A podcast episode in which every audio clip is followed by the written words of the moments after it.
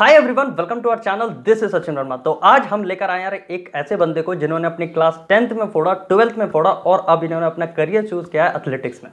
तो यार इनका नाम है यार प्रशांत तोमर और ये अभी एक स्टेट चैंपियन है। तो आज हम इनसे जानेंगे कि इनकी जर्नी कैसी रही और कब इन्होंने डिसीज़न लिया कि मेरे को एथलेटिक्स में ही जाना है। तो आइए जानते हैं इनसे। आ, सबसे पहले थैंक यू सचिन जी जो आपने मुझे अपने चैनल पे इनवाइट किया और जैसा कि हम तो स्कूल टाइम से ही काफ़ी अच्छे फ्रेंड्स रहे हैं तो बहुत बहुत धन्यवाद। और जो आपने मुझे इस लायक समझा कि मैं आपके चैनल पे आके कुछ कुछ लोगों को जो आगे स्पोर्ट्स करियर कंटिन्यू करना चाहते हैं उनको गाइड कर सकूँ। तो यार ये बताइए मुझे कि आपने अपना स्पोर्ट्स करियर कब सोचा? मतलब कि मेरे को स्पोर्ट्स में जाना है ये कब सोचा आपने? स्पोर्ट्स का तो जैसे हमारे घर में एक पहले से एनवायरनमेंट था स्पोर्ट्स का नहीं आर्मी का इन्वायरमेंट था। जो मेरे अंकल हैं, वो मेरठ में रहते हैं, आर्मी कैंट के पास उनका घर है। तो उन्होंने मुझे काफ़ी इनक्रेज किया था कि आप आर्मी के लिए तैयारी करो।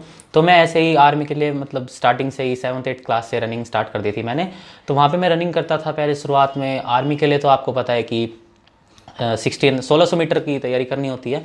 तो मैं वही नॉर्मली करता था, जाता था, तीन चार चक्कर राउंड ग्राउंड के मार के वापस घर आ जाता था। तो फिर स्पोर्ट्स का जहाँ तक है, मुझे याद है पहली बार मैं लगभग मैं एलेवंथ क्लास में था जब मैंने अपना स्पोर्ट्स करियर स्टार्ट किया था एलेवंथ क्लास के लास्ट में। जब कोविड आया था कोविड की स्टार्टिंग हुई थी तो मार्च में कोविड आया था, जनवरी में मैंने अपना स्पोर्ट्स करियर स्टार्ट किया था। एक बार मैंने सोचा था कि एक बार हमारे स्कूल से हमको बाहर कंपटीशन में लेके गए थे तो वहाँ पे जैसे मैं स्प्रिंट करता हूँ हंड्रेड मीटर तो हंड्रेड मीटर की ही रेस थी, उसमें मैं फिफ्थ आया था। तो वहाँ पे काफ़ी मेरा कॉन्फिडेंस कॉन्फिडेंस डाउन हो गया था स्पोर्ट्स को लेके तो मैंने सोचा था कि आज के बाद मैं कभी नहीं भागूँगा। तो एक दिन मैं ऐसे ही स्कूल में चला गया। तो उस दिन गलती से मैं अपने रनिंग के जो कपड़े थे वो अंदर ही पहन के ड्रेस के अंदर चला गया। तो जो शॉर्ट्स और शैंडो टाइप होती है उनको मैं गलती से पहन के चला गया। तो वहाँ पे एक रनिंग का प्रोग्राम हो रहा था हमारे स्कूल में ग्राउंड में। तो मैंने भी ऐसे पार्टिसिपेट कर लिया। हमारे पीटीआई सर थे वो काफ़ी अच्छे से जानते थे मुझे कि मैं स्पोर्ट्स के लिए काफ़ी सीरियस हूँ। तो फिर उन्होंने मेरे को बोला कि आप एक बार ट्राई करो। तो मैंने उस रेस वहाँ 200 मीटर की रेस हुई थी तो उसमें मेरा फ़र्स्ट आ गया था। तो वहाँ से थोड़ा मेरा कॉन्फिडेंस आया था मुझे दोबारा से कि हाँ मैं कुछ कर सकता हूँ।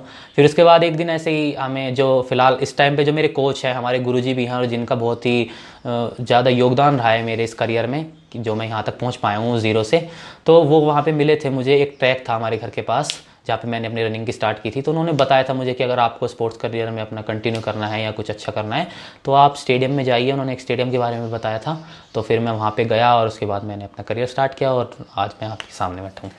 तो यार, इनकी करियर की शुरुआत ऐसे हुई। और इनसे एक क्वेश्चन पूछते हैं कि जैसे कि हमारी जो ऑडियंस है, वो ज़्यादातर क्लास नाइन्थ की है या फिर क्लास टेंथ की है? तो क्या आपने क्लास नाइन्थ में ही या क्लास टेंथ में ही सोच लिया था कि मुझे अपने स्पोर्ट्स करियर में जाना है? क्योंकि हमारी जो पेरेंट्स होते हैं वो हमेशा अपने बच्चे को या तो डॉक्टर बनाना चाहते हैं या फिर इंजीनियर या फिर लॉयर तो कोई पेरेंट्स बहुत कम ही होते हैं जो कि स्पोर्ट्स करियर में भेजते हैं। तो आपके पेरेंट्स ने सपोर्ट किया? या आपने ये भी बताया कि क्लास नाइन्थ या टेंथ से आपका क्या गोल था? जहाँ तक पेरेंट्स की बात है मेरे पेरेंट्स काफ़ी सपोर्टिव रहे हैं स्टार्टिंग से ही। और आपने पूछा कि नाइन टेंथ क्लास से तो जहाँ तक मैं बताना चाहूँगा कि स्कूल टाइम में बच्चों को अपना जो मेन फोकस है, वो स्टडी पे ही रखना चाहिए, क्योंकि स्टडी एक ऐसी चीज़ है जो आपको आगे भी काम आएगी। जब आप स्पोर्ट्स लाइन में आ जाएँगे तो वहाँ पे भी आपको स्टडी काफ़ी काम आएगी। तो इसलिए मेरे हिसाब से आप स्कूल टाइम में अपना मेन फोकस स्टडी पे ही रखिए, और जो सेकंड ओपिनियन है, उसकी जगह आप रख सकते हैं स्पोर्ट्स को। लेकिन जब आपका स्कूल हो जाए, उसके बाद आप स्टडी और जो आपका स्पोर्ट्स है, उसको कंटिन्यू करिए एक साथ। लेकिन आपका जो मेन फोकस हो जाएगा उस टाइम पर वो आप स्पोर्ट्स को कर सकते हैं। लेकिन स्कूल टाइम में आपका मेन फोकस स्टडी पर ही मेनली होना चाहिए। तो जैसे कि यार इन्होंने बताया कि इन्होंने अपनी क्लास नाइन्थ और टेंथ में सिर्फ़ अपनी पढ़ाई पे ध्यान दिया। इन्होंने क्लास इलेवंथ में आते आते अपना डिसीज़न लिया। तो आइए यार इनसे पूछते हैं कि आखिर इन्होंने कौन सी स्ट्रीम चूज़ की? आ, मेरे ख्याल से तो ह्यूमैनिटीज़ ही चूज़ की होगी क्योंकि स्पोर्ट्स में जाना था। तो यार आपने कौन सी स्ट्रीम चूज़ की थी?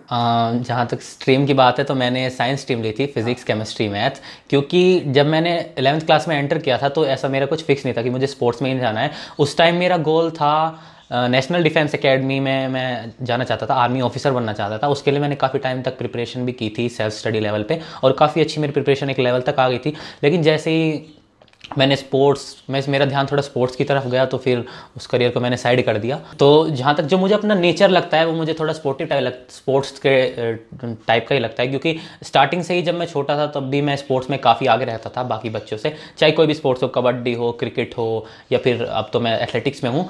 तो हर तरह के स्पोर्ट्स में मैं काफ़ी आगे रहता था। तो इसलिए मुझे शायद यही कारण था कि मुझे स्पोर्ट्स में ज़्यादा रुचि आनी स्टार्ट हुई थी इलेवंथ क्लास में। लेकिन टेंथ क्लास में ऐसा कोई मेरा वो नहीं था मोटिव कि मैं इलेवंथ में जाके स्पोर्ट्स स्टार्ट करूँगा तो इसलिए मैंने पी लिया था। तो ये बताइए कि जब आप क्लास नाइन्थ या टेंथ में थे तो आपकी थिंकिंग लेवल कैसे थी? मतलब स्पोर्ट्स पर बिल्कुल ध्यान था या नहीं? नहीं स्पोर्ट्स बस एक इतना लेवल तक था मेरा कि हाँ अब वर्क मतलब स्कूल जाना है आना है होमवर्क करना है ट्यूशन जाना है मतलब खेलना है। तो हाँ, खेलना बस खेलने लेवल तक ही था। स्पोर्ट्स का उससे आगे ज़्यादा नहीं बढ़े थे हम। लेकिन इलेवंथ क्लास के लास्ट तक आते आते, जो मैंने बताया, हमारे गुरुजी ने बताया था और वो, मैं एक रेस जो जीत गया था स्कूल में, वो टर्निंग पॉइंट था जहाँ से मेरा स्पोर्ट्स करियर स्टार्ट हुआ। तो यार, जैसा कि हमारे भाई ने भी बताया कि एक गुरु का होना यार बहुत ज़रूरी है। तो अपनी लाइफ में एक, आपके गुरु यार आपके पेरेंट्स हो सकते हैं या आपके बड़े भैया हो सकते हैं या टीचर हो सकते हैं, गुरु का होना यार बहुत ज़रूरी है। क्योंकि गुरु ही गाइड करते हैं, उन्होंने आगे की दुनिया देखी है तो हमें बताते रहते हैं कि कहाँ कहाँ आपको गड्ढे मिलेंगे, कहाँ आपको फलांग के जाना है। तो सारी चीज़ें आपको गुरु बताते हैं। और जैसा कि यार इन्होंने बताया कि इन्होंने क्लास इलेवंथ में एनडीए की प्रिपरेशन भी की। तो जानते हैं कि एनडीए में कहाँ से इंटरेस्ट आया और एनडीए क्यों करना चाहते थे? अभी तो इन्होंने ड्रॉप कर दिया क्योंकि स्पेशली स्पोर्ट्स में ही अपना ये पूरा ध्यान दे रहे हैं। तो एक बार पूछते हैं कि एनडीए का कहाँ से आपके दिमाग में आया और कब तक आपने प्रिपरेशन की? एनडीए का वही है कि जैसे मैंने बताया था, मेरे जो अंकल हैं वो आर्मी कैंप के पास रहते हैं तो आर्मी का तो हमेशा से ही एक वो में मुझे इनक्रेज करते ही थे। तो लेकिन जब मैं उनके वहाँ पे जाता था कभी कभी रहने के लिए तो मैं वहाँ पे देखता था आर्मी ऑफिसर्स को।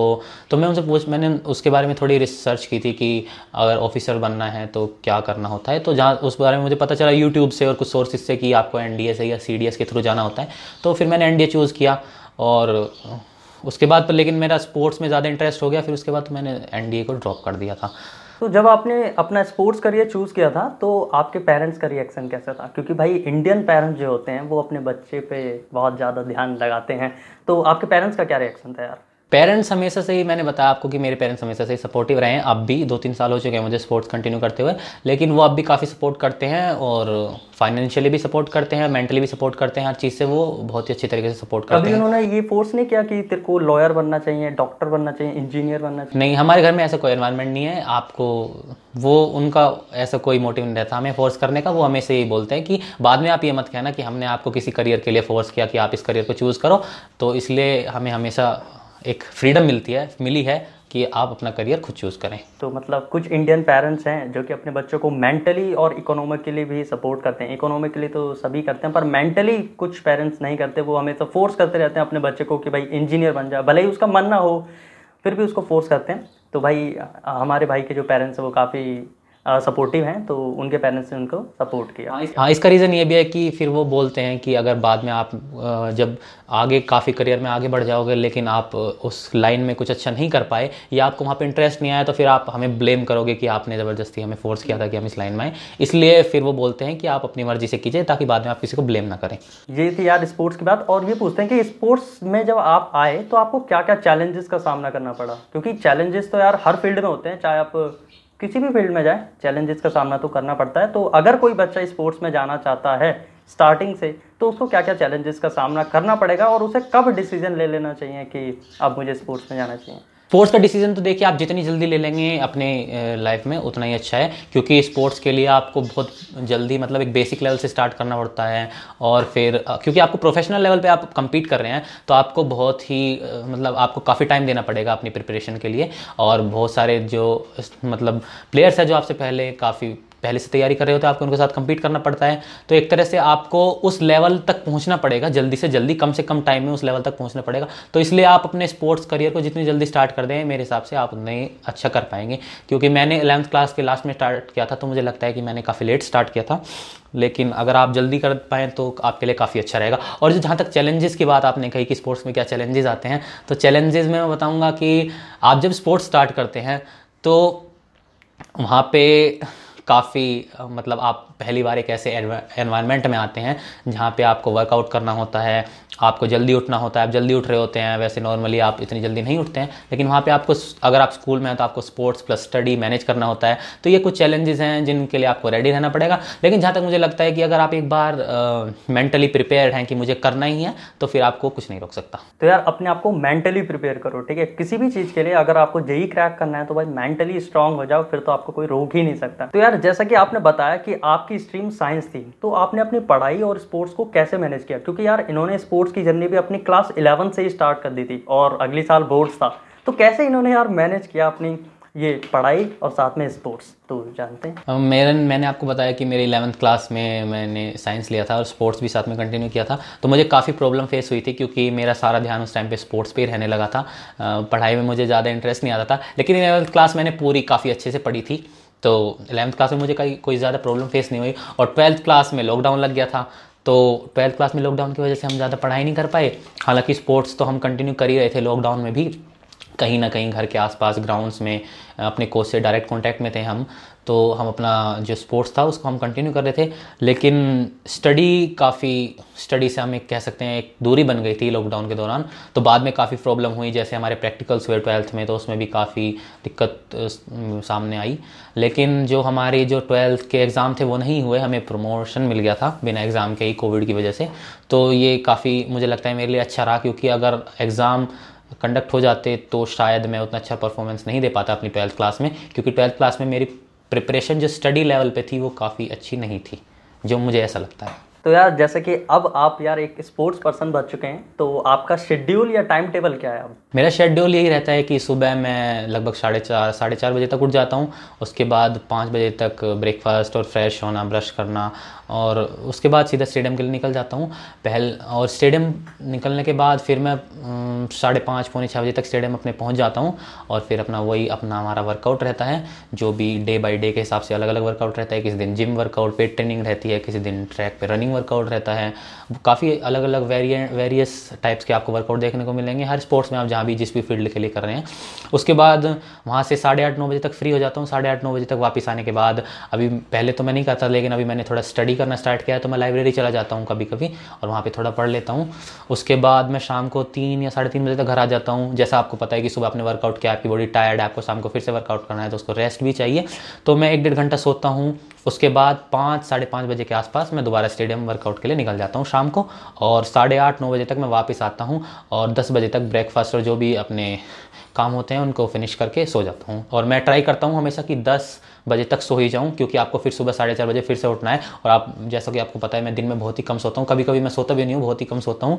तो इसलिए मैं ट्राई करता हूँ कि सात से आठ घंटे की नींद रात को ही ले लूँ और उसके बाद अपनी जो डेली जो मेरी टाइम टेबल है उसको अच्छे से फॉलो कर पाऊँ।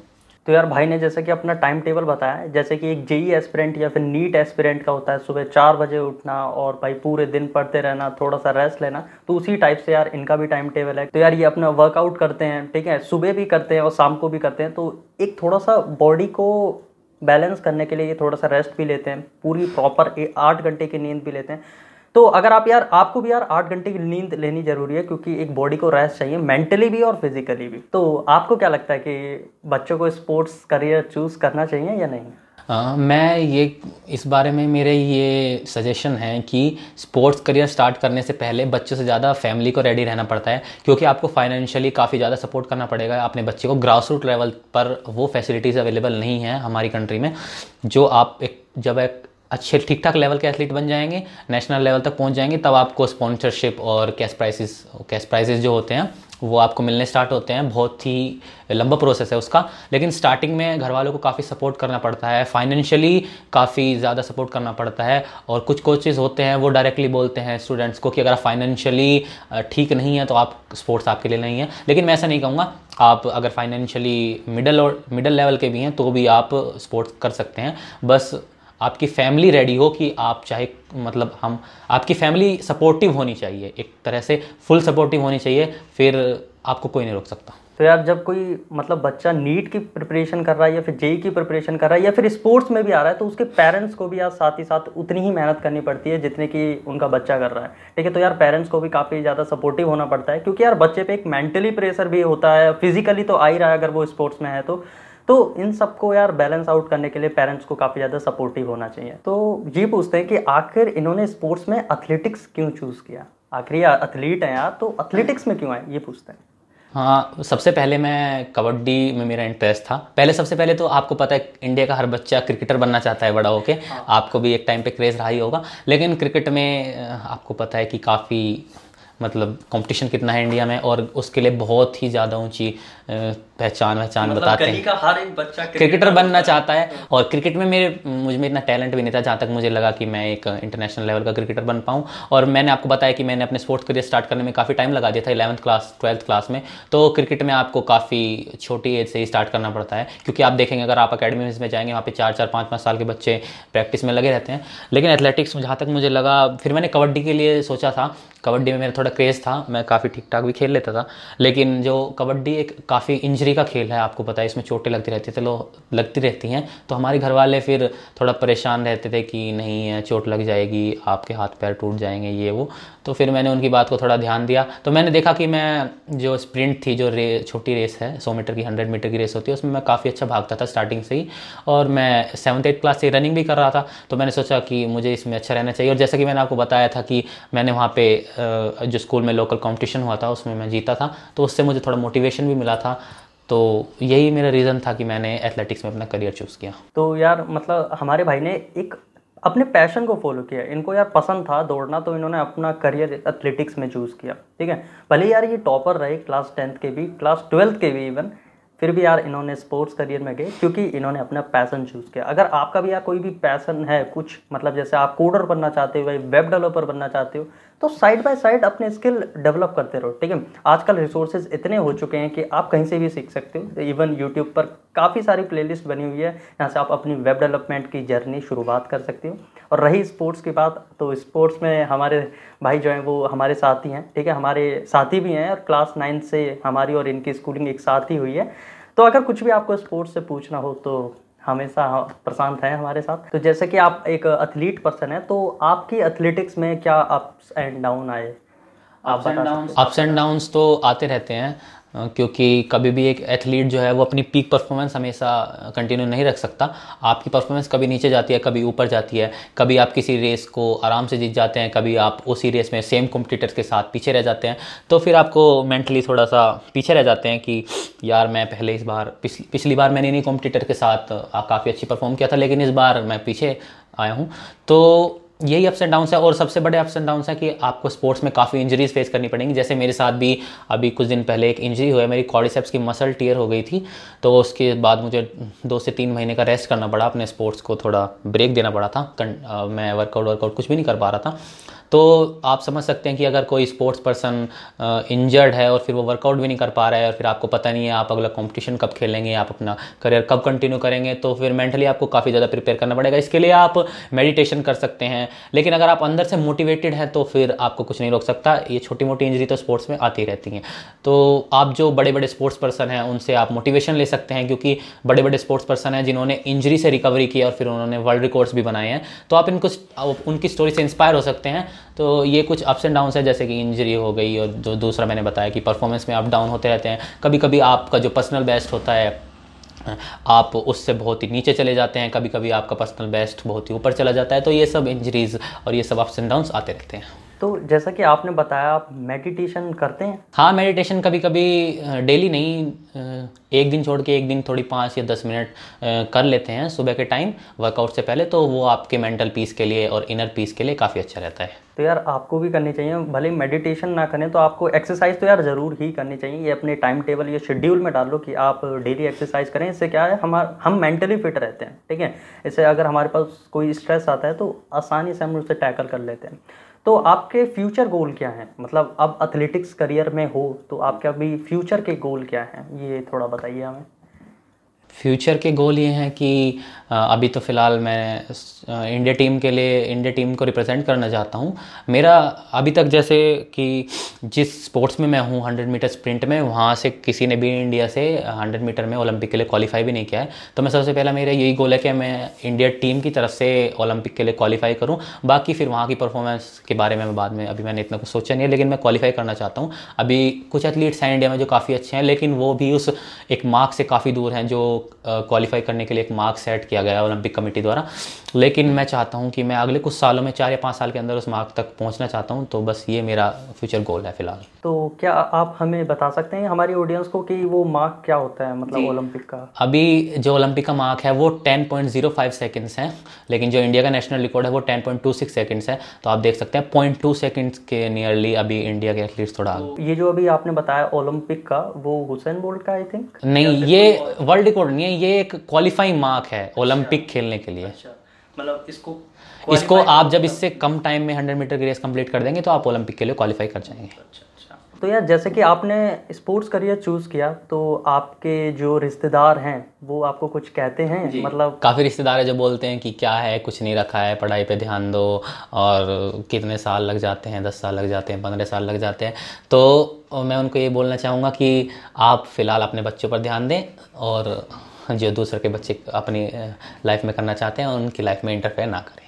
हाँ तो यार जो बोल रहा है उन्हें बोलने दो अपना काम करते रहो ठीक है? उनके मुँह तब बंद होंगे जब कुछ हासिल कर लेंगे हम, ठीक है? तो बोलने दो उन्हें। तो यार, जैसे कि अब हम पॉडकास्ट के एंड में आ चुके हैं तो इनसे एक लास्ट क्वेश्चन पूछ लेते हैं कि आपकी गर्लफ्रेंड है?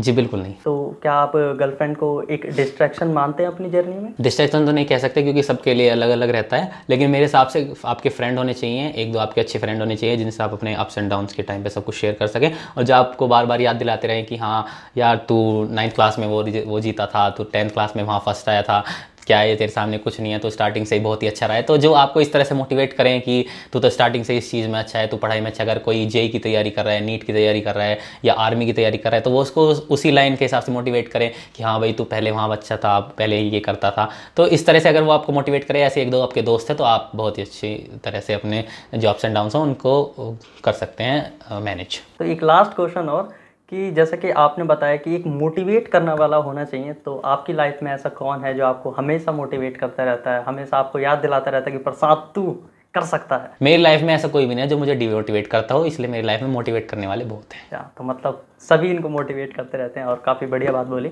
तो यार ये था आज की पॉडकास्ट में। आई होप आपको ये पॉडकास्ट काफ़ी अच्छी लगी होगी।